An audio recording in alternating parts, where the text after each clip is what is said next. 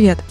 С вами 382 выпуск подкаста «Веб-стандарты» и его постоянные ведущие. Дизайнер на CSS Юлия Мяцен. Доброжелюбный бородач Никита Дубко. И не только менеджер Алексей Симоненко. В этом подкасте мы обсуждаем главные новости фронтенда за прошедшую неделю. Если вам нравится, что мы делаем, поддержите нас на Патреоне или Бусте, а мы пригласим вас в закрытый чат. На прошлой неделе, например, мы обсуждали, кто какие размеры вьюпорта использует минимальные, а нужно ли использовать чат GPT на работе, может, не нужно, и обсуждали ЖВТ, что бы это ни значило, но ребята говорят, что был очень интересный разговор. Очень интересный разговор, да. В этом выпуске обсудим э, новый Technology Preview 176, обсудим изменения политики э, квот к сториджу, обсудим, как э, Google сначала добавил Sanitizer API, а потом убрал и почему. Почитаем немножко твиты или иксы, так и не разобрались, о том, что Chrome э, добавил Share API для того, чтобы устанавливать PWA-приложения на iPhone. Потом немножко поговорим про Firefox и то, что они завезли в Android э,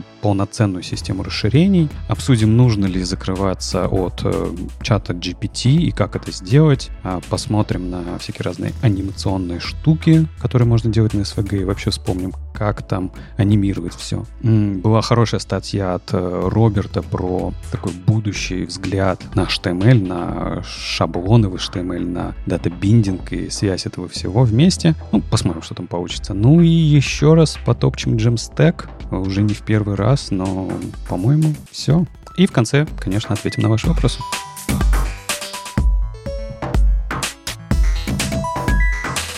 Ну и начнем с браузерных новостей. Safari Technology Preview 176, такой технический достаточно, ну, Technology же Preview, правда? Значит, все правильно, так и должно быть. Как в очередной раз пофиксили много всего, привели к спецификации, но я все-таки раскопал всякое интересное. Во-первых, они реализовали функцию, вот эту easing-функцию для CSS-анимаций Linear, Linear. Уху! То есть они были, на самом деле, на Canаюзе уже все, все умеют, а они не умеют. Ну, оперу мы не считаем. Опера мини вряд ли это когда-нибудь все-таки дотянет.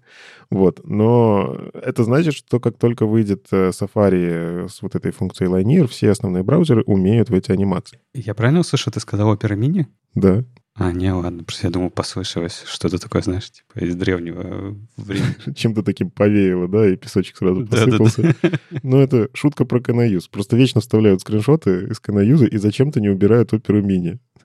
Ну, зачем? Зачем она вам? Типа показать, что есть браузеры, которые не умеют. Ну, в общем, Linear теперь будут уметь все браузеры. Это очень круто. Надо, конечно, дождаться, когда Safari выйдет э, полноценный релиз, но с их новым релизным циклом, кажется, это не так уж и далеко. Осенью? Возможно. Что еще интересного? А, я выяснил, что все это время, вот есть HR, этот элемент, который линию рисует, он в Safari возвращал, если у него стоит эм, ширина 0, то он возвращал единичку. И у них это прям в коде строчка такая была, что когда ты смотришь на этот HR, он должен был возвращать единичку. При этом остальные браузеры, они возвращали ноль. Вот они пофиксили это по спецификации. Я так и не понял, почему. В чем здесь приколюха? Зачем было такой костыль вставлять? Но я не нашел концы, куда это ведет. Какая-то такая историческая история. Еще я сам сталкивался с таким багом. А, есть CSS свойство color scheme, и вы, когда его указываете на какой-то элемент, в нем может появиться свой скролл э, цвета, который вы указываете. То есть color scheme можно не только авто писать, а можно написать конкретно dark, например. И вы говорите браузеру, вот здесь у меня внутри, в этом элементе, у меня темная тема. Пожалуйста, адаптируй все системные э, инпуты под вот эту темную тему. Когда вы так напишете, он постарается сделать скроллы темненькими, инпуты, чекбоксы и всякое другое. Так вот, э, я пару раз ловил такой баг, что не обновлялся скролл-бар. То есть я color scheme меняю, ну, когда тему меняю, тоглер есть, а скролл-бар остается светлым. Неприятно. Я же Color Scheme специально для этого использую, а он, зараз, не работает.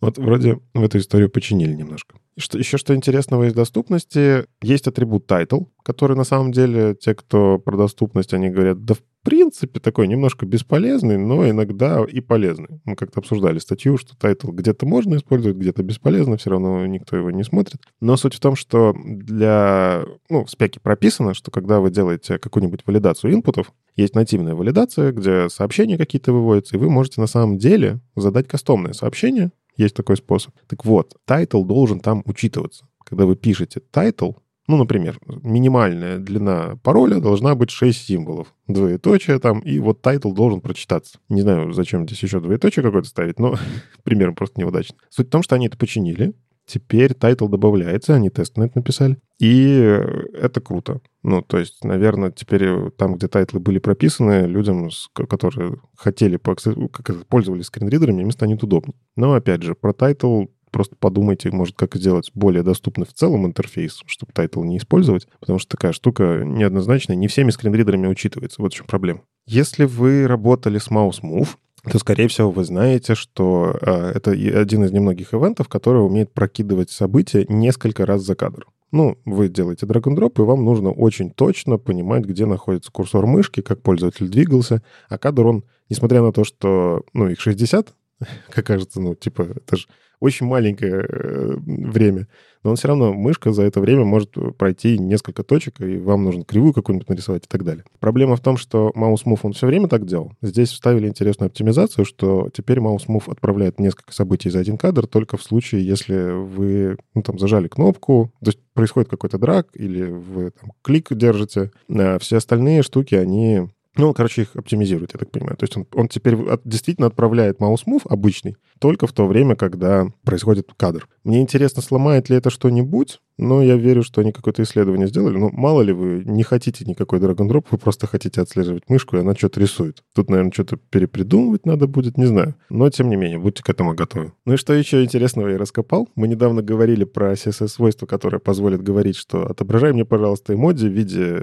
символов, и либо отображай символы, которые похожи на эмодзи, в виде эмодзи. И мы как раз упоминали, что, ну, как бы Apple, они часто очень форсированно делают историю, что даже если я прошу его ETF-символов, не рисуй мне, пожалуйста, эмодзи, нарисуй мне текст. Он такой, не, я лучше знаю. У нас тут дизайнеры нарисовали классные эмодзи, пользователь обязательно должен посмотреть на него. Так вот, они это еще лучше сделали. Они реально сделали так, что иногда, когда у вас несколько шрифтов подключены в стеке, и встречается шрифт, у которого символ, который должен быть эмодзи, у него есть такой UTF-символ отрисованный, вот их смутило, что эмодзи не рисовался. На самом деле это баг, то есть он не рисовался в том случае, когда я ставил реально UTF-8 символ, который, ну, как бы говорит, нарисуй эмодзи. Но шрифт, он не цветной. В общем, они сделали там какую-то хитро вывернутую штуку, и тест на это написали. А, теперь и э, будет игнорироваться каким-то образом а, шрифт в стеке и перейдет к тому, у которого есть цветной эмодзи. Причем тесты написали исключительно на то, что должен быть эмодзи, не текстовый символ. Обратных тестов не написали.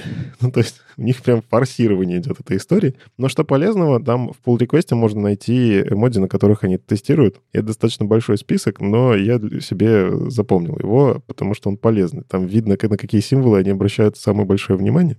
вот, и можно как раз их, как это, добавлять их э, в список самых опасных эмодзи, потому что Apple прям их форсирует. Может, вы что-нибудь нашли интересное? интересного. Так это не очень большой релиз, на самом деле, такой проходной, опять же, поэтому нет, на самом деле. Линейр — это самое большое то, что здесь произошло, но мы с тобой, помнишь, и pull request раскопали до этого, угу. до Technology Preview еще, а, что все оно там будет, поэтому вроде бы, вроде бы, ничего такого. Юль? Я пока все еще радуюсь. Э, если вы не видите, то я тут за кадром бутылку шампанского открываю, потому что радуюсь линейру.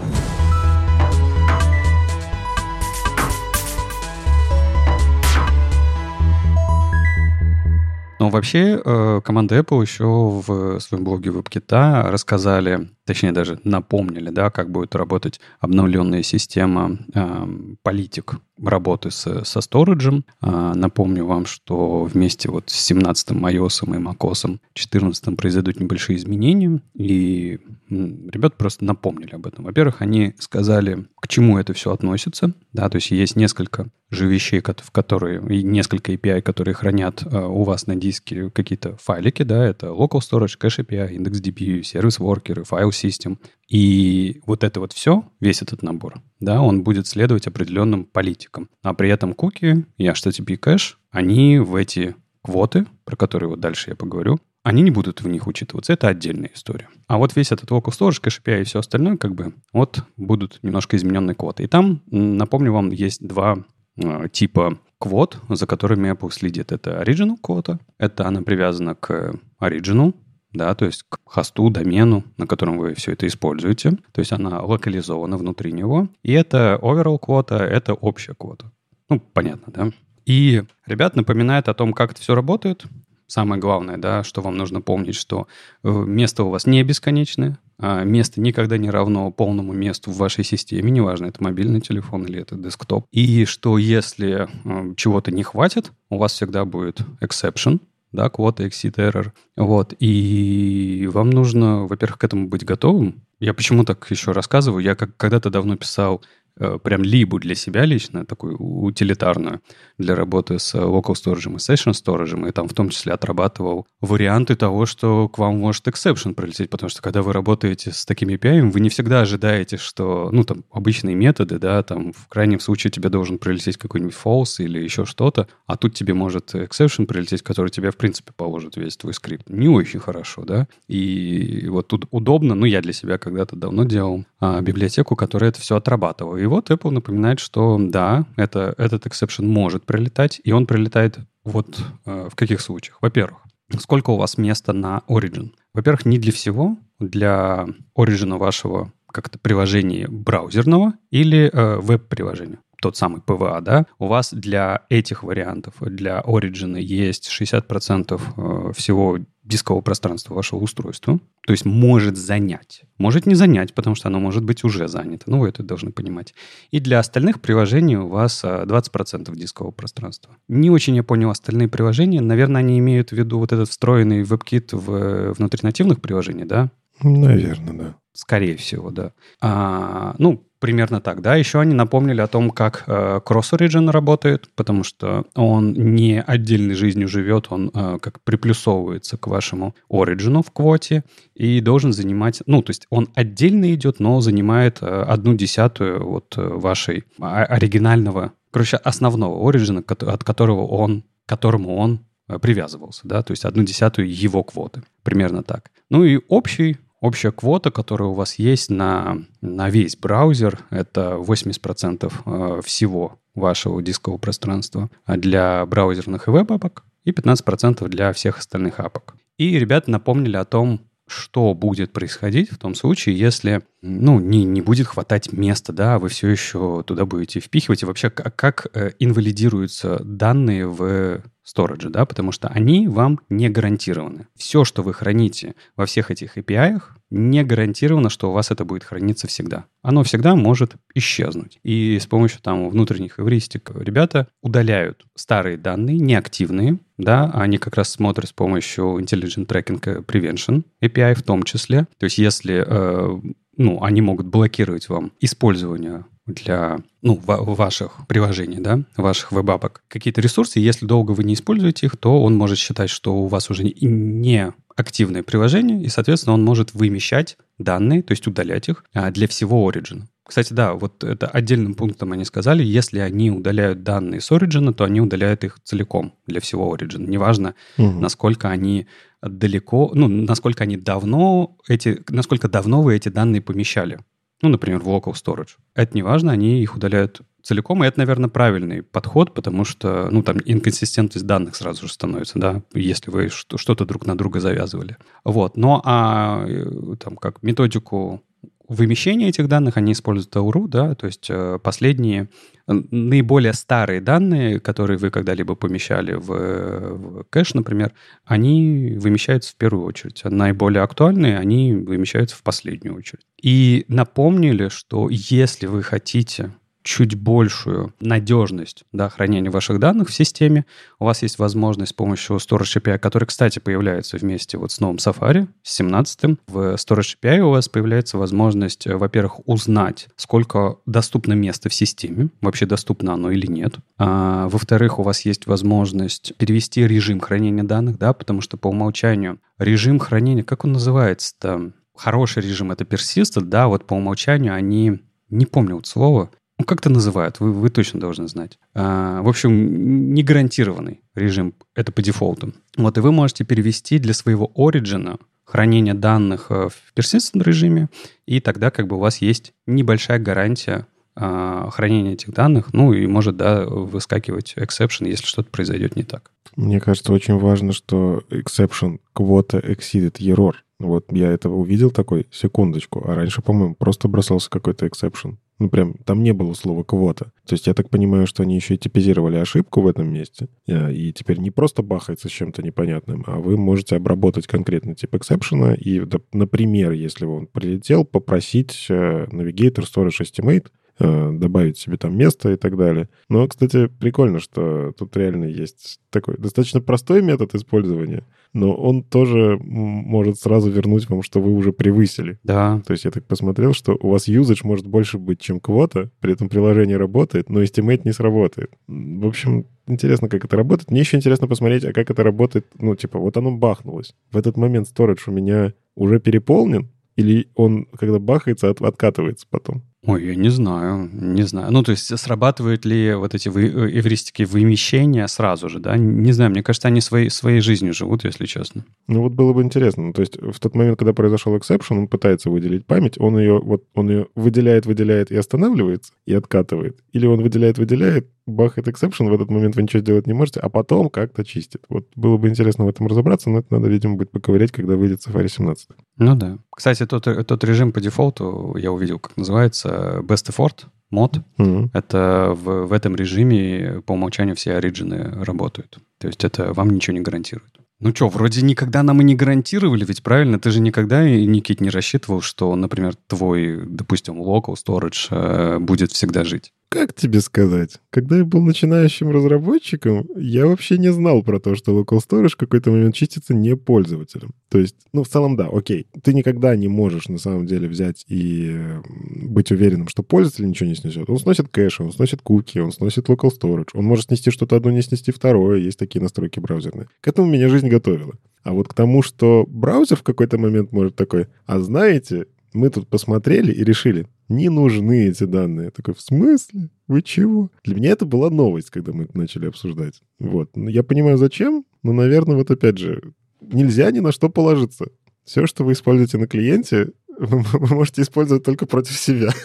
Ну да, все правильно. Так, блин, по-моему, ну ладно, я со своей колокольни говорю, я всегда к local storage, к кэш API, к таким каким-то историям, да, относился как к чему-то, что может улучшить здесь и сейчас, но э, чего может в любой момент не быть. Ну, то есть это какое-то такое, типа, знаешь, э, улучшение, да, здесь и сейчас, но потом все, как бы не надо нам это. Ну, сколько поулучшали, сколько была возможность, поулучшали взаимодействие пользователя там с твоим э, приложением. Он, например, не пользовался им очень давно, и, знаешь, не только не пользовался, а пользовался еще и другими. У нас же, да, помнишь, overall квота есть. И overall квота может вымещать твои предыдущие. А ты пошел в какой-то сайт, который очень э, агрессивно, например, использовал storage твой. И он выместил, разумеется, абсолютно все, что у тебя было. Ну, да, такова жизнь, все нормально. А еще какой-нибудь, знаешь, телефон телефон с маленьким количеством э, памяти, который у тебя и так-то. Ты же помнишь, да, вот эти вот проблемы телефонов, э, у которых места не было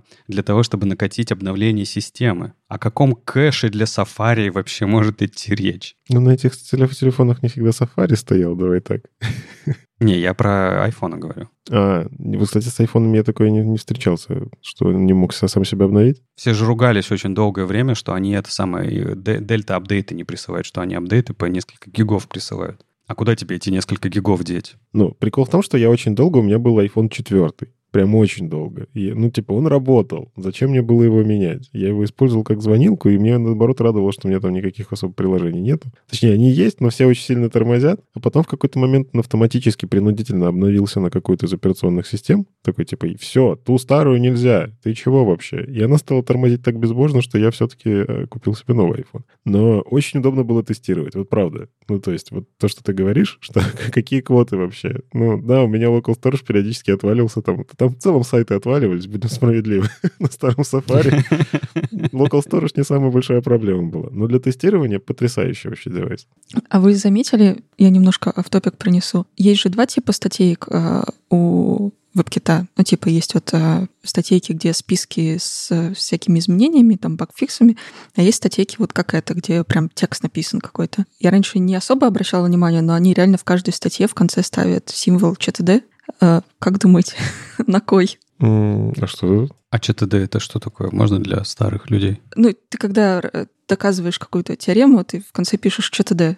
И есть вот символ, типа, что и требовалось доказать, и они его ставят в конце. Прям юникодный символ ЧТД. А, это не точечка и квадратик, да? Да, и она прям псевдоэлементом автор стоит в конце каждой статьи, последнего параграфа. Вот интересно, зачем они что-то ничего не доказывали, как это вообще связано? Слушай, мне кажется, это просто дизайнеры такие. Но нам надо поставить точку в статье. Давайте сделаем это вот квадратненьким таким способом. Я не думаю, что там реально ЧТД. Не, ну там точка тоже есть. Посмотри внимательно, Никита. Там же точка, а потом большая точка. Ну, есть точки по всему, по всей статье, а эта точка, она такая, все. Я просто видел, некоторые журналы так делают, они в конце ставят тоже какие-то символы, что все, статья закончена. Может, это какое-то что-то из типографики прилетело. Но я, кстати, не знал, что это ЧТД. Прикольно, буду знать. Спасибо, Юля. Я тоже не... Я, вот, да, очень странно. А в, прям в каждой статье ты сейчас бегал, посмотрел? Да, я быстренько, ну, пролистала вот последних несколько, и там везде реально стоит прям... Mm. Ладно, что у нас еще там с браузерами, Никит? А вот, кстати, про Chrome.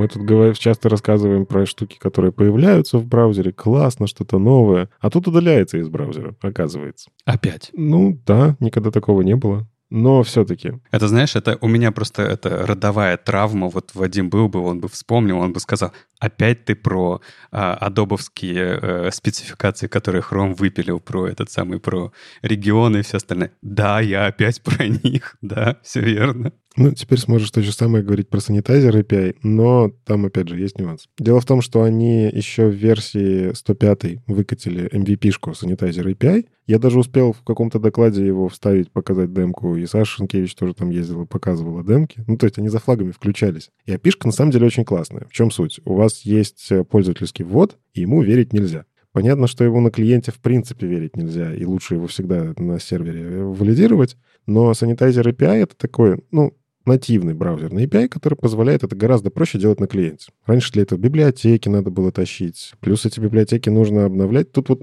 мне, наверное, самый важный здесь момент — это дистрибуция вот этого API. -шки. То есть если вы библиотеку тащите, вам для того, чтобы пофиксить баг в этом санитайзере, который библиотечный, вам нужно обновить библиотеку, передеплоить сайт. И получается, все старые сайты, у которых уже поддержка закончена, ну, типа, у них Sanitizer API работает так себе, потому что библиотечный. Если он нативный браузерный, то достаточно пользователю обновить браузер, и вот эти баги секьюрные, они уйдут. Ну, то есть API останется, а баги э, пофиксятся командой браузера. То есть с точки зрения дистрибуции этой API наверное, кайф. Так вот, они MVP -шку выкатили, а потом, естественно, как это бывает с крутыми API explainer почти полностью переписали. То есть многие методы перестали работать, появились новые методы, новые опции. Они там, там очень активное обсуждение, на самом деле, вышли ишки найти. И они такие, блин, ну, короче, сорян, мы посмотрели, э, пользуются этим всем только 0.000000492% от всех э, страниц. Я так подозреваю, они демки просто нашли. Потому что, ну, скорее всего, вот эти проценты — это реально демки. И они обещают уже со 118 версии выпилить этот MVP и подождать, когда explainer дотюнится, и по новой его реализовать. Насколько я понял, э, ну, кстати, это вообще абсолютно нормальное явление, на мой взгляд, с, с драфтами спецификаций с пропосалами даже драфтов. Ну да. То есть это драфт пропосала, что там во время обсуждения его, да, пришли э, все вот вместе, там команда, которая это все обсуждала, к тому, что э, оно не решает всех проблем, которые нужно было бы, да, туда переписали полностью API, и команда, собственно, ну, как Chrome, может быть, в чем-то поспешил немного, да, но имплементировать все равно нужно, даже драфты, чтобы показать, как они, ну, proof of concept, да, показать, как они работают. Вот. И, но команда решила, что им проще выкинуть э, текущую имплементацию, потому что она слишком сильно будет отличаться от, э, от из, измененного э, предложения. По-моему, нормальное явление. Ну, фигово, что вы уже съездили с, с докладами, получается, но ну, у меня тоже был такой дисклеймер, типа, используйте это аккуратно, это пока что черновик за флагом и так далее. Я всегда про такие вещи предупреждаю. Понятно, что никто в продакшн то, что за флагом, вставлять не будет, потому что научи еще пользователя этот флаг включить. Тут они PWA установить не могут. А ты говоришь, вот зайдите в Chrome, флагс, а он не в Chrome, у него арк. Зачем мне заходить в Chrome Flags? Ну и так далее. Но, тем не менее, я все равно, наверное, призываю наших слушателей попробовать эту историю, когда выйдет следующая реализация, потому что, мне кажется, сама по себе опишка очень важная. То есть э, то, как они ее разрабатывают, они очень сильно продумывают многие моменты. В целом, мне там кажется, я из вот этих ишьев очень много методов того, как пользователь, в принципе, может что-то ввести посмотрел. Они там такие кейсы разбирают, я про них даже не думал. То есть XSS можно такими вещами сделать, которые там просто UTF последовательность очень странных цифр, букв и так далее, она вызывает XSS. Я такой, чего? Вот они про это думают. Я на самом деле, знаешь, что хотел сказать, что а, ты начал-то с того, что они выпилили, и я почему-то подумал, что они выпилили именно спецификацию, то есть, типа, работу с, вот с этими с, э, пользовательскими данными, да, чтобы их очистить, чтобы было все хорошо. А это же не тот кейс. Это не тот кейс, как был с регионами Adobe. Угу. Там именно нормальную спецификацию выпилили. Ну, просто, типа, она была непроизводительная, э, не нравилась там многим, ну, и там всякие разные другие были проблемы с этим связаны. Вот. А тут они просто выпилили э, как неправильную имплементацию э, пропосала, да, это совершенно другая история. Они просто в процессе работы, то есть Sanitizer API никуда не денется, он останется как вот фича, да. Ее просто для нее API тюнят, да, как бы полируют э, пропосал для того, чтобы с ним уже идти и внедрять его во всех браузерах. То есть сама по себе эта фича-то останется. Я, ты просто когда начал это, я думал, что они фичу саму по себе убивают. Нет, тут не про это. Это просто, ну, имплементация немножко не та. А что с Firefox? Они же вроде сказали, что тоже хотят э, себе добавить, и вроде даже начали. Да, все так. Они откатывают взад все? Вот про Firefox я новостей не слышал. Они просто, по-моему, их тоже хитро вывернуто спрятали за флагами типа Dangerous Section. Не лезьте сюда, пожалуйста, но если очень сильно хотите, включайте. Да не, нет, да, смотрите, даже если команда э, Firefox уже это запилила, какая разница? Эти команды все обсуждают пропосал. Угу. Все нормально. Типа, это не укроется от кого-то. То есть никто, никто не будет реализовывать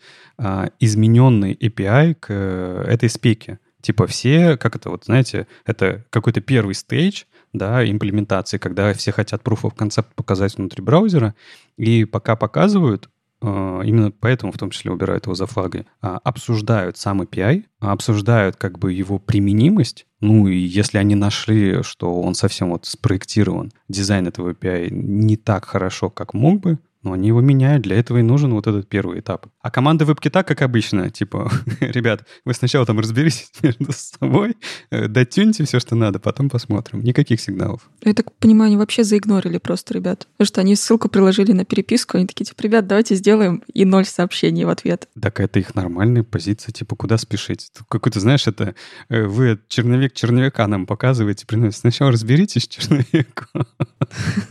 Ну вот, кстати, интересно посмотреть баг Firefox про вот это вот Sanitizer API. Ну, он называется баг, хотя это не баг. Хотя, кстати, интересно, почему новые фичи-реквесты называются багами всегда. Потому что это баг, баг-трекер, баг-зио, что ты хочешь. Нет, баг, что этой фичи нету. А, типа он должно быть и нет. Ну, может быть, кстати.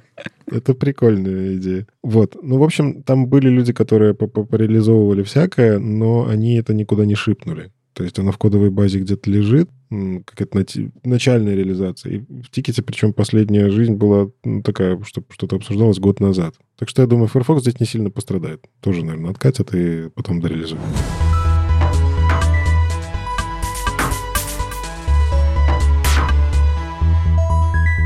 А что еще у нас происходило? Тут как раз э, Максимилиан Фиртман у себя в Иксе э, икснул о том, что... Или как, постнул, как правильно? Я еще не привык к этому ко всему, простите. Да твитнул, ну что ты? Ну... Не, постнул. Там, по-моему, отменили твиты. Ну, мы-то можем называть как хотим. Э, конечно, но тогда нас люди не будут понимать. А икснул будут понимать, да? Ну, это не я придумал, сразу говорю. Это вся не моя история. Не, ну погоди, в интерфейсе все еще написано твит. Кнопочка называется твит. А у меня уже пост. Но ретвит уже называется репост. Да. А он, по-моему, всегда назывался репост. Нет, он ретвит был. Ну, ладно, не знаю. Подождите, у меня пост. Какой интерфейс вы смотрите? Неважно. Не, ну, ну, ну, неважно. Ладно, какая разница? Твитнул, постнул. Короче, самое главное же, что он твитнул или постнул. Он рассказал о том, что Google Chrome на iOS обновился, и они выкатили поддержку вот этого э, API, Share API, э, с помощью которого вы можете добавить э, себе на screen приложение, чтобы оно было веб-приложением или PWA, как больше любит Google, и как все привыкли. И, собственно, поддержали, получается, что?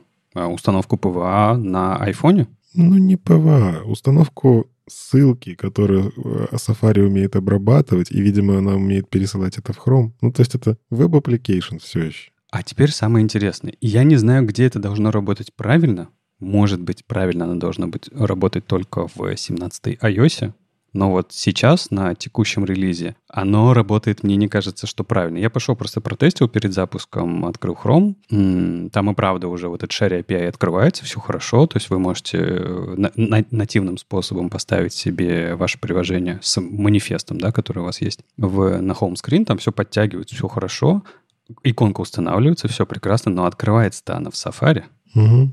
Она не пробрасывается в Chrome. Может быть, это в 17-й iOS должно быть, я не знаю. Но сейчас это выглядит максимально странно. То есть вы из Google Chrome ставите себе букмарк веб-приложение на home screen, и оно открывается у вас в другом браузере, с другим оригином, с другими куками, сессиями и всем остальным.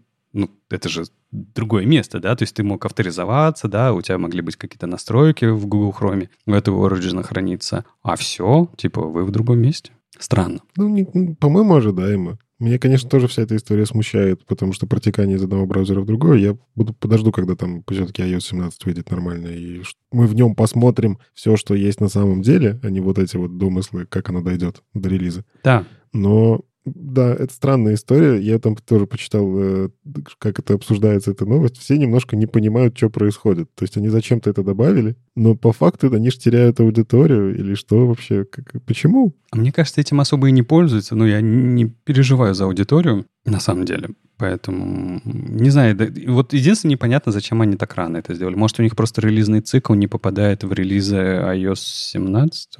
Не знаю. Ну ладно. Ну и давай, наверное, еще последнюю тему про браузер возьмем. Это э, Firefox. Да, слушай, мы прям в этом выпуске все всех взяли, да, и Safari, и Chrome, и Firefox. Какие мы молодцы. Про ARC забыли, поэтому я на всякий случай скажу еще раз. ARC. Arc, ну это же Chrome. Нет, это Blink. Ну, Это же Chromium. Ну ладно. Со- Сошлись посередине.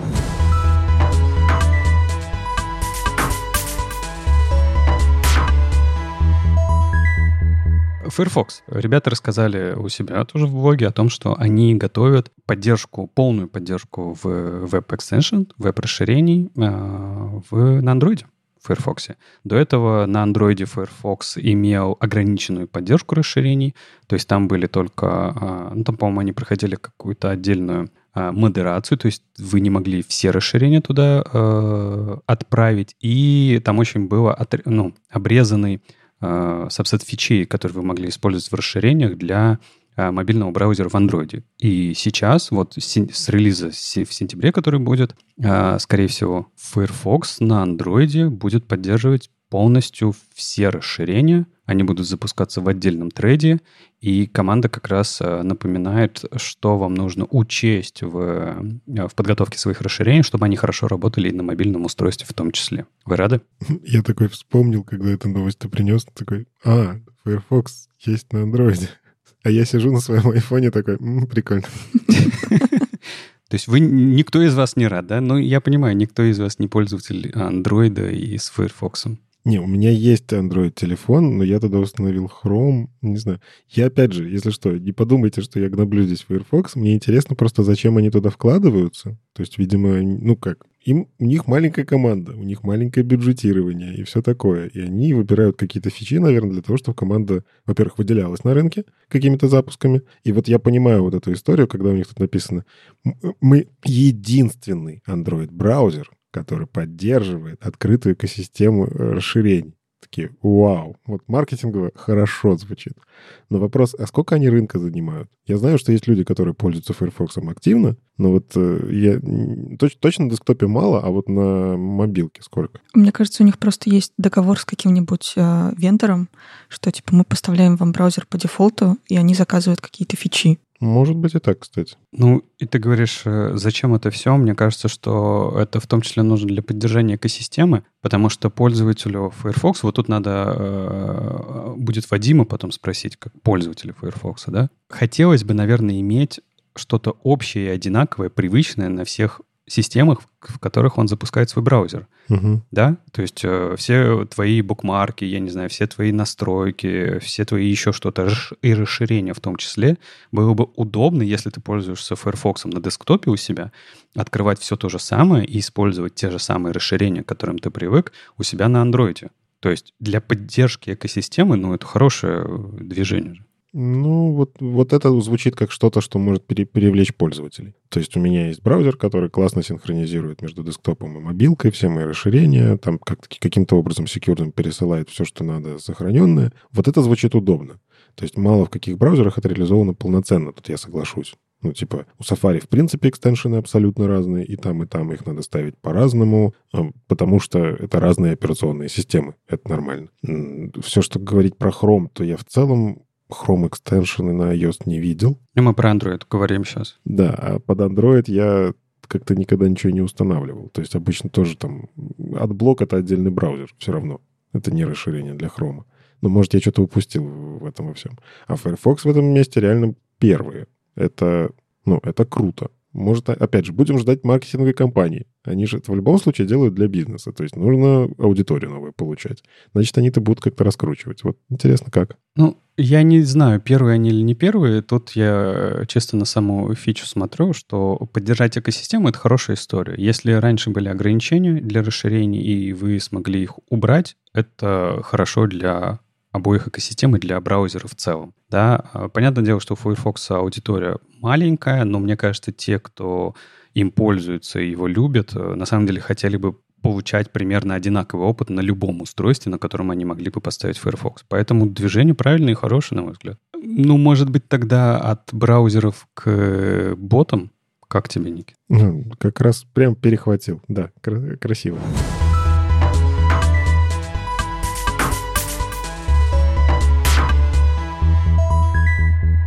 На самом деле у нас же помимо браузеров есть веб-краулеры. То есть э, вашим сайтом пользуются не только люди, которые заходят из браузеров и смотрят, а есть роботы, которые приходят, парсят, может быть, отрисуют, а может и нет. Может, просто контент посмотрят своими роботизированными глазами и уйдут. Вот. Так вот, у нас же GPT есть. Слышали про такую штуку? AI, AI, AI, AI. Везде, повсюду, из каждого утюга.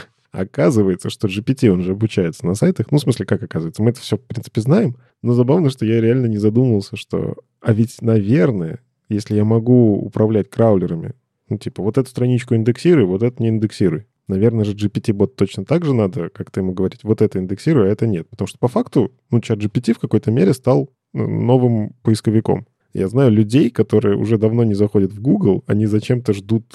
Просто почему... Почему ждут? В Гугле я ввел запрос и сразу увидел ссылку, иногда сразу ответ. А в чат GPT он печатает ответ. Вот им нравится смотреть, как им печатают ответ долго, но зато вроде их устраивает результат, и там сразу компиляция всего с разных сайтов. В общем, есть люди, которые не пользуются поисковиками. Не, подожди, а с чего ты взял, что нравится? Может быть, и не нравится, просто у людей возможности другой нету. А все-таки чат GPT отвечает часто на те вопросы, на которые Google не ответит. Есть и такое, да. Ну, в общем, реально GPT — это такой новый поисковик. Bing это, кстати, осознали очень хорошо. И нужно иногда свой контент скрывать.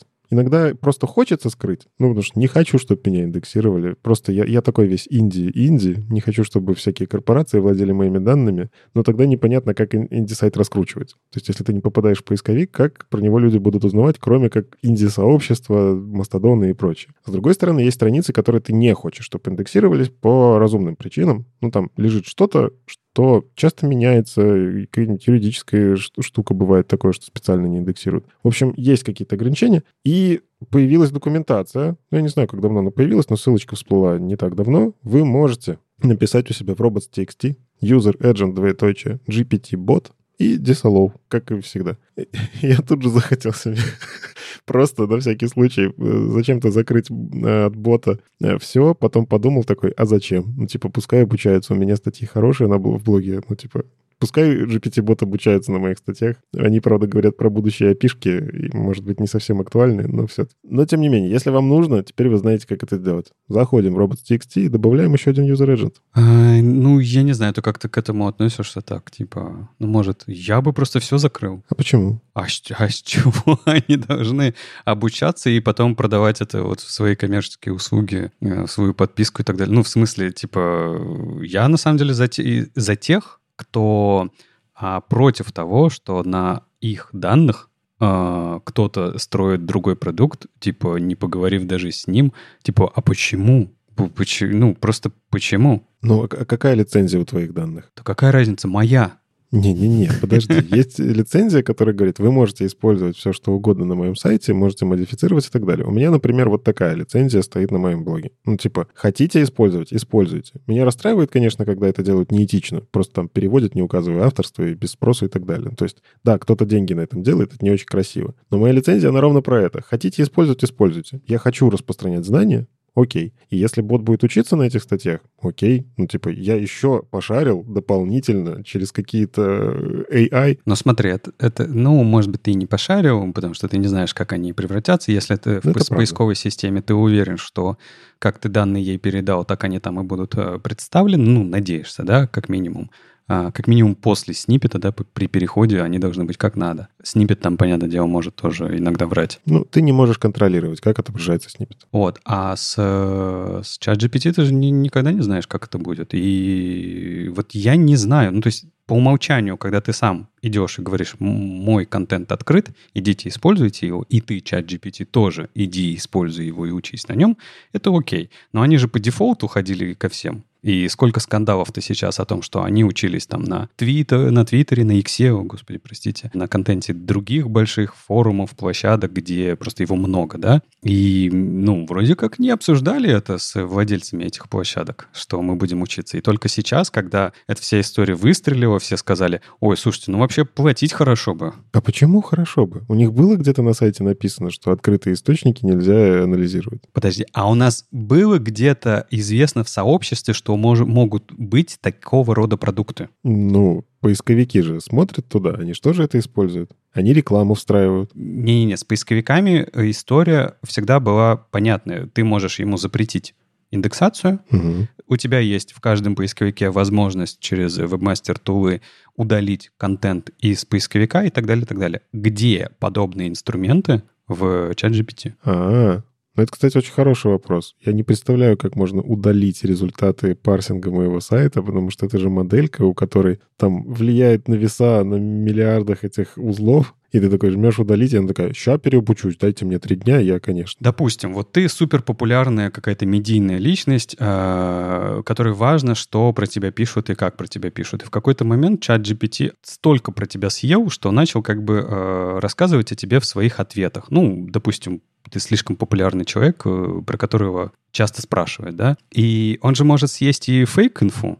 А давайте вспомним, как мы искали описание веб-стандартов в чате GPT. Ну да, там. Где он написал, что ведущие люди, которые, по-моему, даже ни разу не присутствовали в этом подкасте. Да-да-да. Не, ну там, по-моему, Андрей Смирнов был, он у нас был гость. Да нет, дело не в этом. Дело в том, что э, это вообще не поисковик, да, это типа ответы на вопросы, но он обучается на том контенте, к которому он имеет доступ.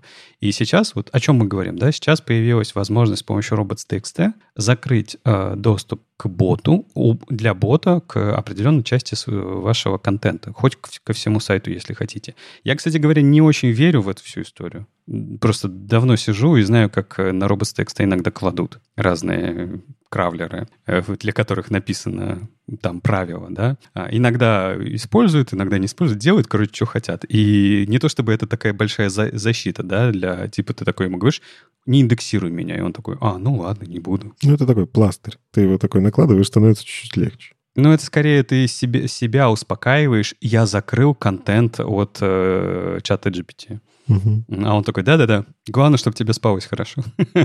Ну, а вот смотри, на самом деле даже здесь все-таки что важно? Ты всегда можешь понять, когда к тебе кто-то заходит э, в виде бота, по юзер-агенту, кто это. Ну, то есть ты можешь на сервере банально посмотреть user agent GPT-бот и попытаться подстроить выдачу. Я понимаю. Ну, он, во-первых, может... Давай так. Если ты хочешь использовать это, э, ну, как с какими-то плохими целями, да, а, user agent ты можешь менять. Даже то, что вот э, что чем OpenAI молодцы, да, они помимо того, что рассказали, как вы можете закрываться от их бота, ну, по user agent у, по, с помощью robots.txt а, они еще положили IP-шники, да, а, с, с которых ходит к вам э, GPTBot, и вы можете прям, за, ну, заблокировать доступ этих IP к вашему сайту. И это более надежно, да? Но опять же, кто вам дал гарантию, что с другого айпишника потом, когда им захочется, не зайдет GPT-бот? Ну, неизвестно. А это же никак не получается, не защищает, если кто-то перепостил твой материал. Нет. Зачем тогда? Да не, поэтому я и говорю, это больше похоже на какое-то типа самоуспокоение, что у вас есть возможность от этого э, закрыться. А потом, как бы, как вот были истории эти смешные, да, э, в поиске э, разных систем появлялись э, сайты, которые не должны были там появляться, или страницы из личных кабинетов и так далее, и так далее. Угу. Ну, в общем, если вам действительно хочется себя успокоить, а я верю, что OpenAI в этом месте будет работать правильно, я не уверен, что как будут работать другие. Ну, типа, у нас не один AI есть, у нас их много стало. И многие корпорации разрабатывают свое что-то. Но как минимум GPT-бот от OpenAI будет стараться уважать это все, и можете закрыть какой-то контент, который не хотите, чтобы индексировался. Кстати, интересно, как у них работает NoIndex? Да никак, это же не индекс. Они же не индексируют тебя. Ну да, но, блин, это же тоже про это. То есть NoIndex это была как раз история, что я в HTML ставлю э, на какой-то тег, пожалуйста, поисковик, вот это не индексируй, сюда не смотри в этот тег. А GPT-бот, он же не умеет, наверное, так же. Видишь, мы в очередной раз поднимаем довольно сложную тему, э, для которой нету э, ну, нормальных ответов. Это как тебе управлять своими данными в вебе или данными о тебе? Вот вроде даже вот эти все GDPR, которые должны э, защищать твои данные, твою информацию, это самое. Потом защищать это авторское право. Но по факту в вебе может происходить все, что угодно. Да никак ты не управляешь. Эффект Барбары Стрейзенд никто не отменял. Как бы мы каждый год празднуем э, фотографию Бейонсе, как адвокат успешно удалил ее из интернета. Ну, типа... Да-да-да. Что, что один раз э, как это появилось в интернете, все, она навсегда здесь. Ну да. Ладно, давайте поговорим немножко про красивое. Ой, да, давно не было у нас анимаций в подкасте. Ну, меня два раза не было. Вот, собственно, столько не было про анимацию у нас.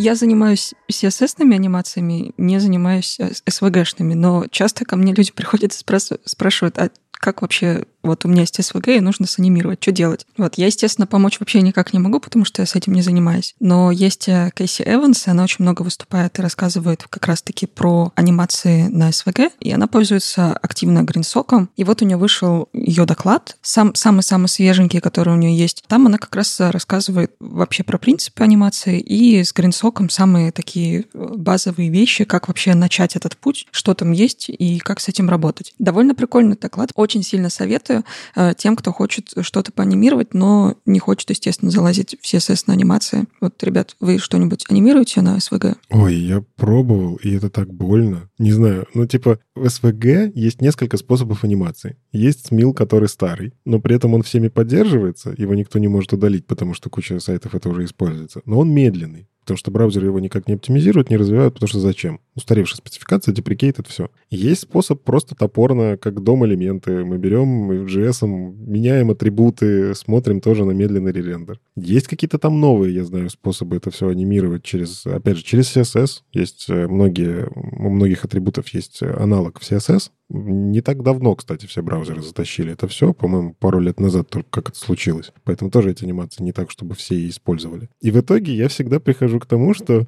мне нужен, ну, типа, я сам не буду, я лучше найду человека, который умеет. Потом, либо экспортирую это из э, откуда-нибудь, что умеет эту историю. Я, я ему скармливаю исходник, а он из этого исходника мне что-нибудь делает там.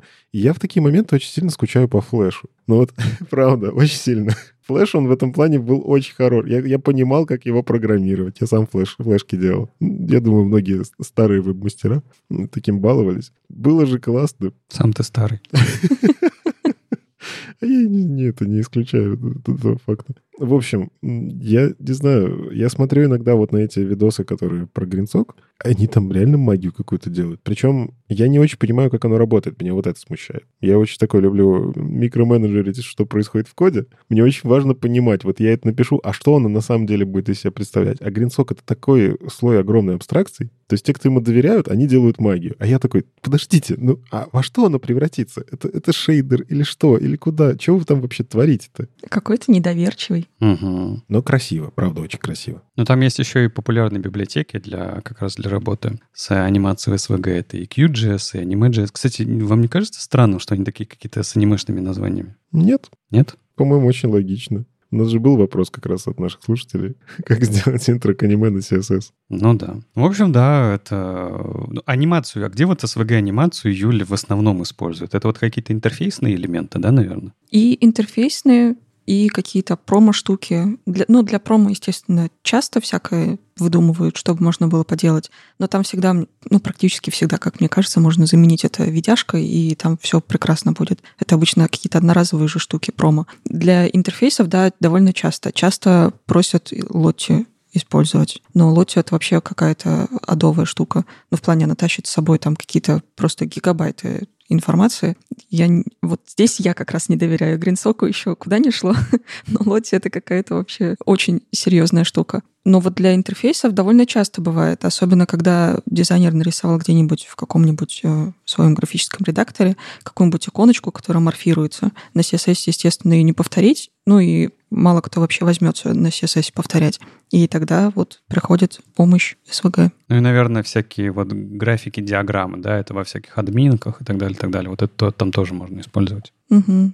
У меня вот буквально недавно был случай. Просто, опять же, если вы думаете, что мы здесь все такие скилловые, я вот честно признаюсь, я не справился с простейшей своей анимацией. Дизайнер нарисовала просто там градусник, в котором по клику должна уменьшаться, ну, типа, почему-то зеленеть должен градусник с красного, но он, температура становится меньше. Почему зеленеть, я не понял, но все, почему-то все понимают, что значит градуснику лучше.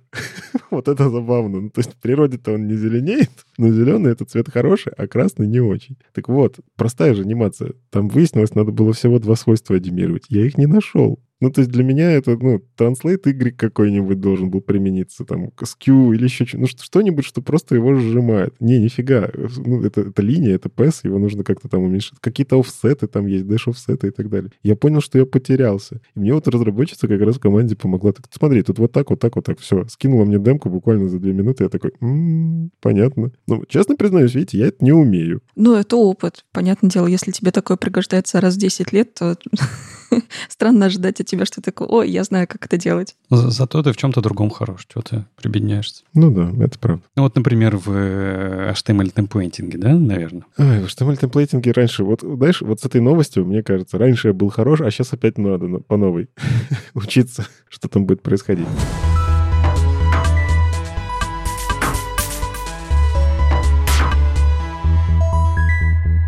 О чем мы говорим? Роберт Эйзенберг э, поделился статьей на медиуме. Я рад, что она меня, в принципе, открылась. Я боялся, что, знаете, типа, принес статью, два раза открыл, и третий раз не могу ее прочитать. Но все-таки смог. Кстати, просто потому что арк, я думаю. Так вот, в V3C периодически закидывает удочки в сторону того, чтобы HTML переделать. И переделать под требования того, как разработчики сейчас с ним работают. Ну, согласитесь, мы сейчас очень редко пишем HTML нативный с нуля. Просто весь сайт на HTML. Это даже статические сайты, когда я верстаю на том же Eleven, я все равно это делаю через какие-то шаблонизаторы. Там Liquid, Markdown и всякое такое. То есть я очень много передаю на абстрактный синтаксис. Потому что мне так удобнее, мне так быстрее. Я могу GitHub как админку использовать и так далее. Так вот, э, с этим-то есть проблема, развиваются у нас всякие реакты, Vue, ангуляры. У них тоже есть свой абстрактный синтаксис. Они все работают, ну, так или иначе, с виртуальным домом. Проблема как раз-таки в чем? Если вы хотите массово обновить какие-то данные, у вас, скорее всего, если будет нативную реализацию делать и сразу идти в дом,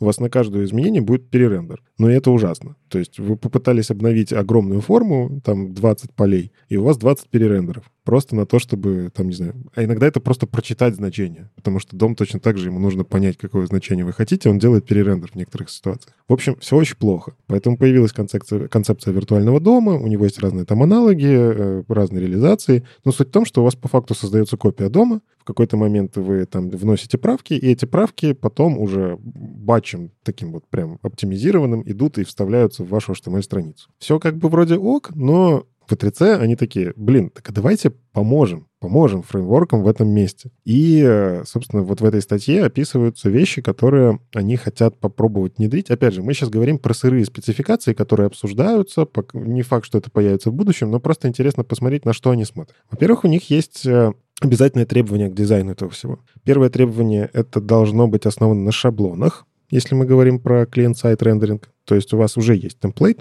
HTML-элемент, и его нужно как-то научиться использовать. Ну и, может быть, даже если это будет не темплейт, все равно должна, должен, должна появиться какая-то сущность шаблона, как у нас это есть во всех остальных шаблонизаторах. Ну, то есть э, в React ваш компонент по факту это шаблон, в который что-то подставляется. Если мы говорим там про Shadow DOM, там в принципе на шаблонах много какие есть подходов. В общем, должен быть шаблон. Причем по нему как-то можно будет там как-то итерироваться и так далее. Следующая история — обязательно поддержка SSR. Вот проблема веб-компонентов же на старте мы очень много обсуждали. Веб-компоненты, классно, но а что делать с тем, что сервер-сайт рендеринга-то нету? Мы все переносим на клиента, ждем, пока JavaScript выскачается, выполнится. Медленно же. Там, конечно, придумали какие-то решения, но сам факт. SSR — это важная часть современного веба, и его нужно поддержать. То есть нужно придумать какой-то синтаксис, чтобы сервер отдал что-то вам на клиент, и это мгновенно браузер показал. А затем вы уже каким-то образом гидрируете это все. То есть гидрация — часть стандарта HTML. В этот момент я немножко выпал. HTML, он же для клиента. Ну, то есть это же для сайта, для веба, для браузера. А здесь в спецификацию заложена история про гидрирование, то есть думается про сервер.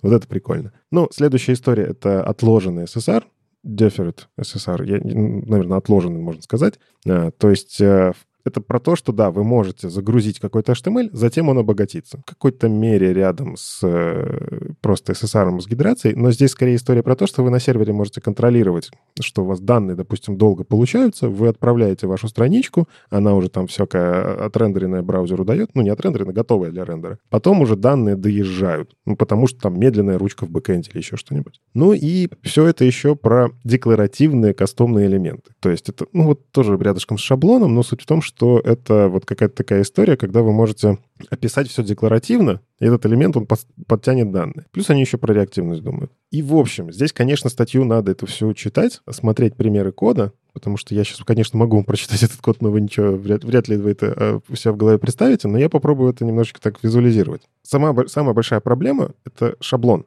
У них стоит изначально требование, что нельзя менять HTML-парсер. То есть там в начале обсуждения это все, все истории они думали, так давайте, у нас же есть режимы HTML, помните, там вот HTML5, он легкий, а можно было включить режим какой-нибудь там XML, XSLT. Это что, они предлагают использовать doctype снова? Нет, вот они как раз-таки поставили табу. А, нельзя. Нельзя. А, ладно. Все, HTML5 закрепили, забыли, никаких новых режимов парсеров, но на самом деле не совсем справились. Они пытались эту историю продвинуть, что давайте сделаем синтаксис. Там синтаксис такой похожий на PHP. То есть э, скобка фигурная, затем вопросительный знак, затем что-то пишем, затем закрываем. Короче, синтаксис такой, ну, не совсем PHP-шный, но очень похож, и он очень странный, он дико неудобный для написания кода. То есть вот основная проблема, с чем они, когда это сделали, такие, это совместимо с парсером, все классно, ничего не сломается, если страница это придет, даже старые браузеры это смогут, но писать это капец неудобно. Были попытки еще, типа, ну это ж мы пишем для фреймворков, фреймворки-то эту абстракцию, ну как-то сделают, но там в том числе задвоение вот это XML, то есть зачем-то приходит двойное количество байтов, где может приходить меньше. Не суть, передумали они, короче. Решили, что нет, мы найдем другой синтаксис, и они его как будто нашли. Суть в том, что им все равно приходится включать определенный режим парсинга, но как будто бы не ломая парсер. Парсер, он же в атрибуты умеет. И если вы, когда, собственно, вот как мы много раз говорили, picture, почему там сверху вниз сорсы? Потому что парсер быстро это анализирует. Аналогично, они предлагают атрибут parse parts, который, если парсер видит, он понимает, что сейчас я перехожу в режим, в котором есть специальный синтаксис, где мне нужно parts, вот они это называют parts, частички, э, распарсить и убрать. Это прикольное решение, то есть ничего не ломается. Браузеры, которые умеют, все ок. Которые не умеют, я, кстати, вот не, не понял. Мне интересно вставить эту, этот код куда-нибудь. Есть ощущение, что оно все равно отобразится криво-косо. Поэтому здесь есть вопросы. Но, опять же, это пока что обсуждается. То есть они синтаксис придумывают в этом месте. Проблема-то в чем? Они как будто бы придумали синтаксис, который позволит вам оборачивать то, что вы на сервере вставили. То есть вы сделали какой-то SSR. Вы, допустим, в заголовок хотите поставить Алексей Симоненко. Но потом, когда это загружается на клиенте, вы там ходите в данные, там Леша Симоненко хотите, чтобы стало. Вот. Так вот, вы оборачиваете Алексей Симоненко в специальную такую конструкцию, э, фигурная скобочка, фигурная скобочка, решетка, пишите там name, фигурная скобочка, фигурная скобочка, там дальше Алексей Симоненко, и дальше вам нужно фигурная скобочка, фигурная скобочка, закрывающий слэш, фигурная скобочка, фигурная скобочка. Оно звучит даже долго.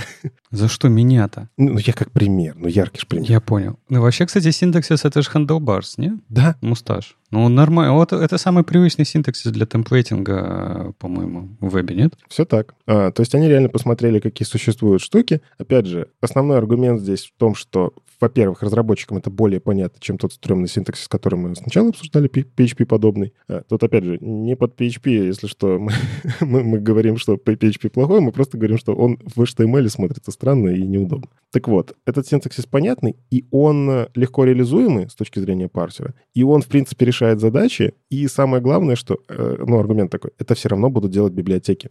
Если вы будете писать это руками, зачем? Скажите. Вы что, не современный, что ли? Кто пишет руками такие штуки? Вот, то есть э, их задача здесь помочь выделить какой-то синтаксис фреймворком. Они будут понимать, что вот сюда нужно прибиндить данные, они будут этот синтаксис парсить чуть-чуть легче, потому что есть реализация, на самом деле, э, парсера, который нативная браузерная, ее можно прям спереть в этом месте, почему нет? Ну и, опять же, для чего это все делается? Они под эту всю историю делают большое количество API-методов, браузерных нативных, которые будут просто работать быстрее. То есть как бы фреймворки не пытались оптимизировать всякое, они упираются в то, что они используют методы, которые есть у дома API. И если этот метод медленный, ну ничего ты не поделаешь. Ты там можешь Virtual DOM сколько угодно перепридумывать, но все равно вставка в дом, она медленная. Тут стоит задача, что нам нужно уметь сам э, дом-элемент отслеживать, атрибуты его отслеживать, Сейчас Mutation Observer это умеет, но атрибуты — это тоже важная часть. Класс банально поставить. И дочерние узлы. То есть они вот на этом фокусируются. И вот это все они называют parts. Частички, с которыми нужно будет работать. Дальше они пошли еще... Ну, как бы они такие, окей, это мы все потихоньку придумываем. Здесь автор говорит интересную вещь, что нельзя придумать эту спецификацию сразу огромным монолитом. Потому что ни один браузер не будет этот монолит внедрять. Ну, типа, это огромная работа. Если что-то пойдет не так, мы зря потратили на это усилие. Поэтому они ее дробят максимально. Здесь как раз-таки дело в том, что в спецификации прописаны маленькие кусочки, типа давайте вот с атрибутами работать, вот такой вот API. Работать с дочерними узлами parts, вот эти, которые будут там гидрироваться, дегидрироваться, вот такой слой. И вот эти слои должны между собой очень хорошо пересекаться, очень хорошо работать вместе. Но при этом, если вы что-то ну, выпилите из браузера, мир не рухнет. И дальше вот поверх вот этой абстракции всей, они такие предлагают, окей, реактивность. Ну, типа, мы сейчас живем в вебе, в котором реактивность, это считается очень важным историем. Под реактивность, на самом деле, здесь скорее заложено то, что у вас должен быть способ связать данные с э, шаблоном. Это не совсем настоящая реактивность, но почему-то в статье она называется так. То есть у вас есть какие-то данные, если они обновляются, они должны точно так же обновиться в шаблоне, и наоборот, если в шаблоне кто-то попытался повлиять на эти данные каким-то из образов, это тоже должно раскинуться, там все зависимости должны пробежаться по дому и обновиться. И это все должно быть максимально быстро. Здесь они предлагают концепцию сигналов. Причем это не те сигналы, которые в JavaScript уже там в промисах есть. Это другие сигналы, чуть попроще. Их задача как раз-таки работать исключительно на э, сигнал чтения, сигнал записи. Они максимально простые, очень простые. Вот, ну, типа, они должны очень быстро работать. И опять же, я верю, что это прикольная история. Если появятся какие-то фреймворки вокруг этих сигналов, они точно появятся, как только сигналы появятся. У вас появится способ очень быстро на уровне браузерных API прокидывать чего, как в доме должно обновиться. Почему браузер это сможет сделать быстро? Потому что у него есть дерево рендеринга. И вы в, какой, в какой-то момент указываете у себя в верстке или JavaScript, что вы берете вот у этого элемента, у него, там, не знаю, свойство inner text завязано на какой-то сигнал.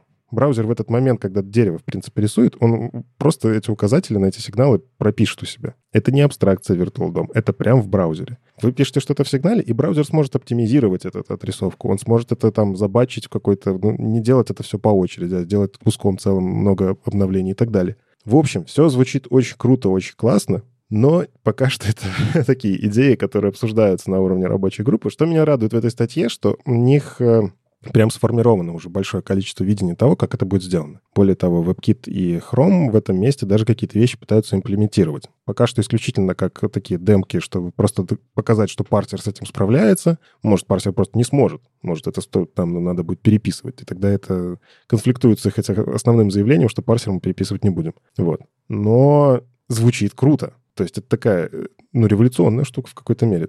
Это как вот когда у нас был jQuery, и в нем были классные методы, которые очень хотелось, они потом появились в Dom API. Ну, Query Selector All, вот это вот все. Это же, ну, спасибо jQuery. Да, но ты же понимаешь, что, ну, не только jQuery, прототипы в том числе, а, и Mutus, и всем остальным, но да, а, набору тех библиотек того времени. Ты, ты же понимаешь, да, что это все в рамках веб-компонентов продолжает происходить? То есть это, это вот, как это, вот та идея, что веб-компоненты должны быть нативными внутри э, браузера с помощью веб-стандартов, а не библиотек и, и э, этих самых фреймворков. Это просто продолжение этого куска, чтобы хоть как-то эту историю затащить, потому что веб- веб-компоненты до сих пор особо не, попу- не получили популярность. А Вот не совсем. Оно в какой-то мере продолжение веб-компонентов, но они пытаются решить глобальную проблему. А что делать, если шаблона-то нет? То есть они в какой-то мере пытаются добавить э, работу с просто домом. То есть у тебя реально есть э, JavaScript какой-то метод, который, которому не нужен темплейт. Он просто смотрит у тебя в доме,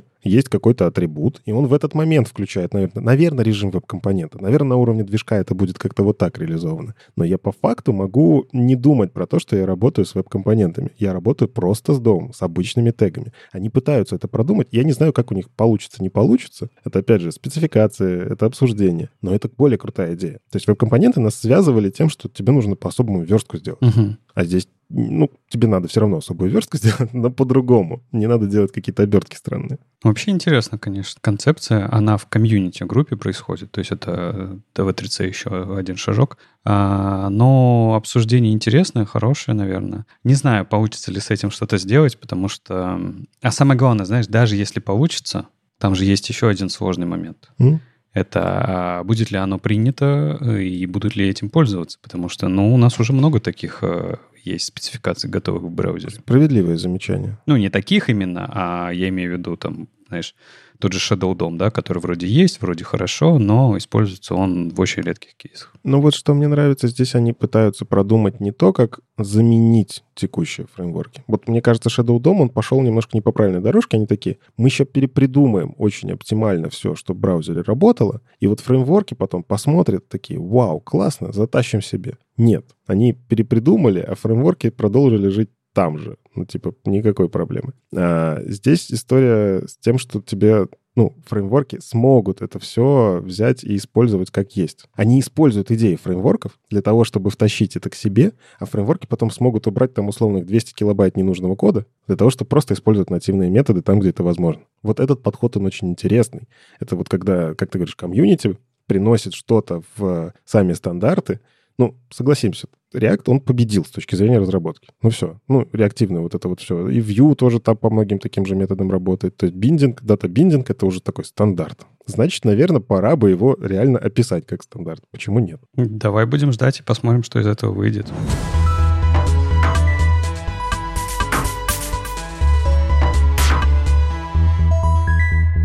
Ну давайте пообсуждаем, а что вышло из джемстека. Тут у нас есть статья наброс. Леша говорит, что уже обсуждали первую часть. Я просто каюсь, послушал по диагонали. Да, но мы вот два выпуска назад с Андреем как раз э, говорили о том, как э, ребята именно закрывали Discord комьюнити сервер э, Jamstack. Ну и, в принципе, там статья была про то, что Jamstack все, его больше нету. А что вышло теперь? А Джаред Уайт говорит э, такой, да, все.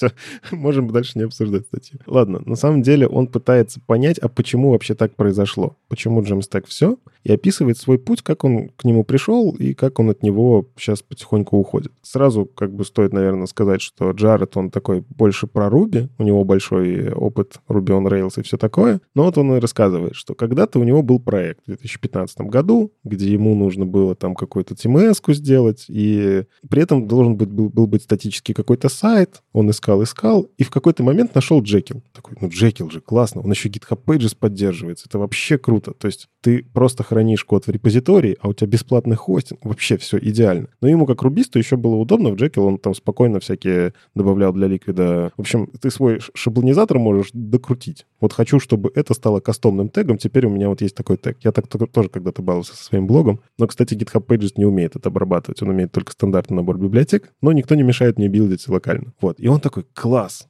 идея потрясающая. Статические сайты. Ну, то есть, мне, в принципе-то, бэкэнд не нужен для вот этого всего. Давайте я вот сделаю какую-нибудь просто вещь, которая будет собирать сайт. Если бэкэнд нужен, пускай этот сайт дергает ручки, API шки какие-то. Ну, то есть он на клиенте отрендерился, все хорошо, и потом ходит JavaScript, что-то дергает. И вот, собственно, там в это время же где-то появился аэробатик.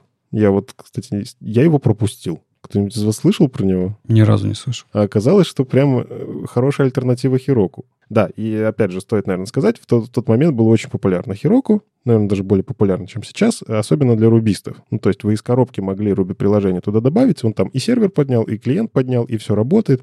Ну, то есть это вот интеграция с кодом. Идея старая, но суть в том, что вы даете Хироку доступ к вашему репозиторию, а он дальше какой-то магией делает полноценный CI. Ну, кайф. Мне, как разработчику, почти ничего делать не надо. Денежку иногда заплатил, и все супер. Так вот, э, аэробатик это была такая же история, но она привязывалась к битбакету э, и, и при этом работала с чем-то, я так понимаю, типа Node.js вот тогда пыталась. В общем, он вот это все посмотрел такой, ну классно, и вообще супер. И вот потом появился Netlify. Netlify, у них же изначальная идея какая была. Им хотелось точно так же интегрироваться с большим количеством популярных гид-репозиториев, типа GitHub, Bitbucket, и они точно так же, дайте нам доступ, нажмите Next, Next, Next, и мы вам сайт задеплоим. Идея, опять же, потрясающая, все супер работает. Я, если что, кстати, мой бложек на Netlify до сих пор хостится, все ок. То есть с точки зрения деплоя статических сайтов появилось много инструментов, которые позволяли это делать. Ну классно же. И вот он описывает, что в этот момент Netlify сделали большую проблему для веба. Они изобрели такое слово, как Jamstack. Ну, то есть, понятно, статические сайты хостить надо, но разработчики-то статические сайты не пишут. Им же все-таки нужно что? Им нужно э, ходить в какую-то опишку, желательно это делать на клиенте прям, или сервер какой-то поднимать. При этом Netlify был заточен, я так понял, под то, чтобы делать статику. То есть не сервера крутить. У них все было именно под то, чтобы делать что-то легкое. Ну, изначально, да, было так. Да. И поэтому это, ну, как бы для них Jamstack как изобретение вот этого слова, хотя это по факту просто описание того, что уже на рынке существовало, что у вас есть э, сайт, который собирается как клиентское приложение, у него нет сервера, у него есть функции, которые вы можете сходить. Serverless functions такая. Ну, в общем, идея в том, что вы на клиенте, если хотите, можете ходить в опишки где угодно. В опишки по всему миру. Собирать с них данные, и вот ваше приложение. Сервер вам не нужен. Вы используете опишки специальные. И тоже идея-то классная. Ну, то есть дешевый хостинг вроде как. И вот Проблема в том, что они очень сильно это все пиарили. Ну, то есть, смотрите, мы сделали вам удобный инструмент, мы вам там сборку вообще сами сделаем, сами оптимизируем. Мы еще добавим вам функции типа форм, где можно будет вместо админки вообще все это использовать. То есть вам вообще не нужен сервер. Ну, мечта же. WordPress-то какая проблема? WordPress либо ты покупаешь у самого WordPress, там хостинг такой, у них есть такая функция, либо ты его пытаешься настроить, тебе нужны базы данных. Многие заказчики на этом месте такие отваливаются. Ой, что, деньги платить надо было? Вы что?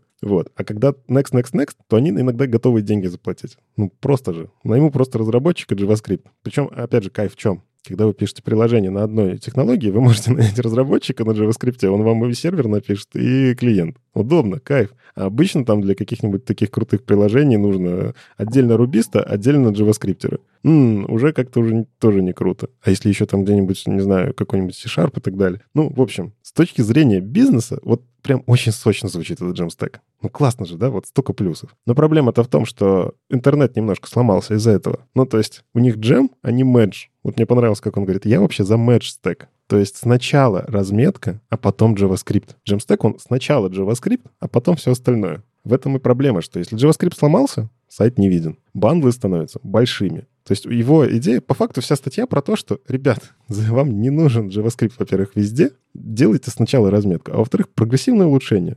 Сделайте, пожалуйста, статический сайт, и его уже там гидрируйте, в данные ходите. Но сделайте так, чтобы веб работал. А Netlify, к сожалению, из-за того, что очень сильно продвигал всю эту идею Jamstack, он сделал так, что большинство сайтов в интернете без JavaScript работают очень плохо. Если какая-то опишка не поддерживается, что-то ломается. А сам по себе размер бандлов, хоть они и сами стараются, там Netlify помогают это все на CDN раскладывают и так далее, но мы же помним, CDN не работает. Ну, в смысле, он работает только в рамках вашего сайта. Сама идея CDN сломалась, потому что антифишинг и все такое. Ну и его, как это такое, он предлагает KISS стек, мне понравилось это название. Keep it simple. Делайте просто. Ну, типа, не, не выделывайтесь так. Вот я бы даже так сказал. Статья интересная. Очень, конечно, про такой opinionated. То есть это его личное мнение. Я как бы все равно на Netlify статический сайт делаю, там он решает мою задачу. Но я не задумался про то, что на это повлияла конкретная компания, конкретный хостинг. Ну, правда же? Слушай, я только хотел сказать, что ты, ты так несколько раз говорил, что это типа кучу сайтов, да, в интернете, типа, что Netlify испортил это все, и Jamstack испортил это все. Но мы как-то забываем, что это просто про, про очень маленький сегмент статических сайтов, их же не так много в принципе. С одной стороны, да. С другой стороны, Jamstack в свое время, мне кажется, там чуть ли не на каждой конференции по 5 докладов по Jamstack было. Это раньше было. Ну, типа, с тех пор, как бы, ты... На... Ну, это только для простых сайтов. Все давно уехало гораздо дальше с тех э, времен. И как раз-таки вот прошлая статья, которую вот упоминает автор, которую мы с Андреем обсуждали, она в том числе была про это, что, ну, все, Jamstack э, умер, потому что не, не нужна отдельное такое понятие. Есть отдельные, отдельный тулинг, да, это Astra,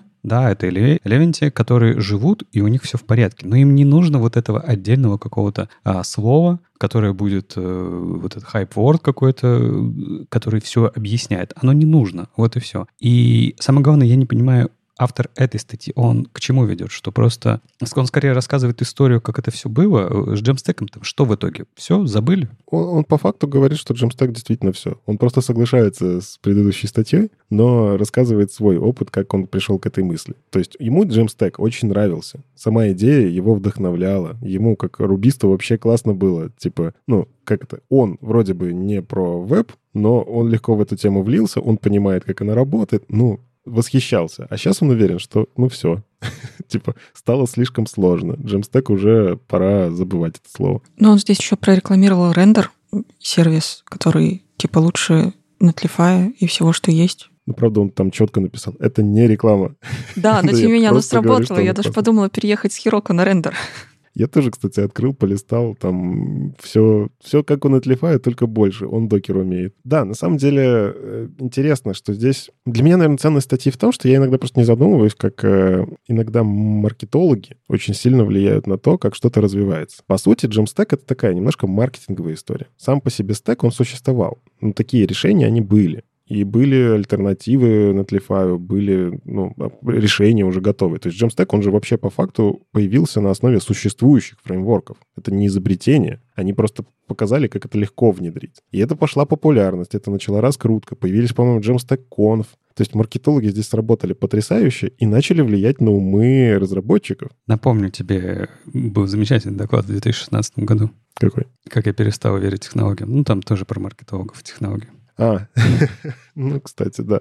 Ну, да, есть такая история, но все еще, все еще, если компания хочет продвинуть свой бизнес, она может использовать какие-то вот такие вот слова, вокруг этого организовывать комьюнити для того, чтобы помогать своему бизнесу. Это интересная сама по себе идея. То есть про нее не всегда задумываешься. Типа, как работать как деврил? Можно работать, ходить, общаться с разработчиками, а можно с маркетологами объединиться и начать фигачить какую-то прям мифическую историю, что суперская вообще вещь. И она же решала свои проблемы. То есть это не пустые слова. Ты так говоришь, как будто бы это какая-то типа новинка. Да и так и рынок и живет. Ну ты чего? Там большинство тулинга обмазывается всем маркетинговым для того, чтобы хорошо, хорошо и приятно выглядеть для комьюнити разработчиков. И все, и дальше пошел-поехал конференции, комьюнити, э, чаты, сходки, метапы, э, и все, и замечательно все. Ну да, так все чаще. А, но забавно все-таки смотреть. Вот смотри, Eleventy, он же тоже по факту связан с Netlify. Uh-huh. И мы все знаем, что это делает э, Зак Лезерман. Вот, начинал делать свободное время. А потом он такой, э, его Netlify в этом плане купил, что давай мы тебе будем платить зарплату, ты будешь делать Eleventy, а мы просто будем просить тебя кое-какие фичи с Netlify сделать, интегрировать. Потом у него контракт закончился, у него появился там новый заказчик. Ну, то есть там почему-то не сработал вот этот маркетинг. Хотя по факту Eleventy, мне кажется, знаешь, почему не сработал? Потому что он не про Jamstack. Он пытался внедрить туда serverless functions. ну, то есть у него есть там интеграции, есть отдельное расширение для Eleventy, которые позволяют работать с вот этими Netlify продаваемыми штуками, но она не взлетела. Ну, то есть почему-то народ в это не поверил, потому что основная идея на э, Eleventy, она как раз-таки про статическую генерацию, и вообще нам данные не нужны. То есть она вот для таких вот сайтов. Попытались туда вставить, попытались заплатить за это денег, не пошло. Это, мне кажется, еще один сигнал того, что Jamstack вот, он типа умирает. Ну, это, правда, не так сильно нужно. Нужно помнить, что да, иногда ваше приложение эта архитектура, она хороша. То есть архитектуру нужно уметь выбирать, не по маркетингу. А Jamstack, он, он действительно хорош для некоторых задач, когда у вас там нет денег на сервера, при этом у вас api какая-нибудь есть, которой вы можете пользоваться. В целом-то норм. Если реализуете хорошо, если реализуете производительно, да, пожалуйста, пользуйтесь. Просто не надо тащить в каждый проект. Короче, пересмотри доклад 2016 года. Прям тебе как напомнит, ты прям говоришь один в один. Э, с тех пор ничего не, не поменялось. Это сколько прошло? 4, 7, 7 лет? 8 лет? 7 лет, получается, да? Да, да. Ну, можешь посмотреть. А давай, может, в шоу-ноуты приложим? Не-не-не, ты лично посмотри. Там кому надо, найдет. Хорошо.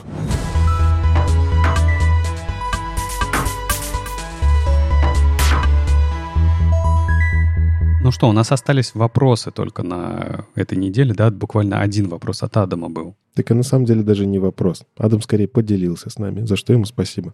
А, дело в том, что несколько выпусков назад, назад обсуждали фичу, что в Firefox можно смапить элемент на какое-то отображение, и он нам принес красивые демки про то, что действительно можно сделать сайт-мап э, приложения, причем работает оно только в Firefox. Да, есть, ну как, в общем, если вы хотите зачем-то сделать мини-мап у вас на сайте, и мы вот тоже до записи с Лешей такие, Леша такой, а зачем? А я ему рассказываю, так а мне в документации удобно было.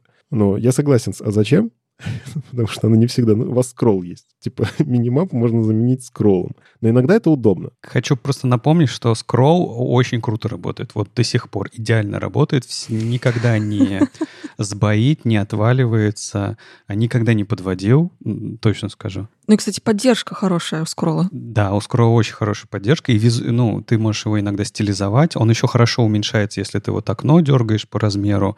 Прям вот очень хорошо.